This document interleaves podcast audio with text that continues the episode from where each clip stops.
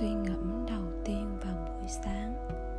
Osho ngày 12 Hãy dọn đường để sự hiện hữu xảy đến.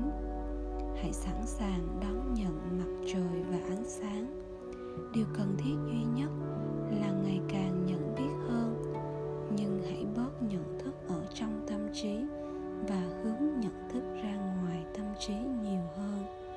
Hãy quan sát chứ đừng bám víu vào trở thành một người quan sát khách quan. Đó, đích xác là ý nghĩa của từ ecstasy, có nghĩa là ngây ngất trạng thái nhập định, được xuất ra bên ngoài. Học cách đứng bên ngoài tâm trí là bạn đã học được mọi điều cần học ở trên đời.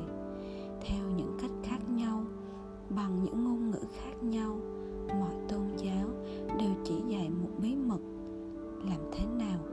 đứng bên ngoài tâm trí. Ngày mà bạn thành công là ngày tuyệt vời nhất trong cuộc đời bạn.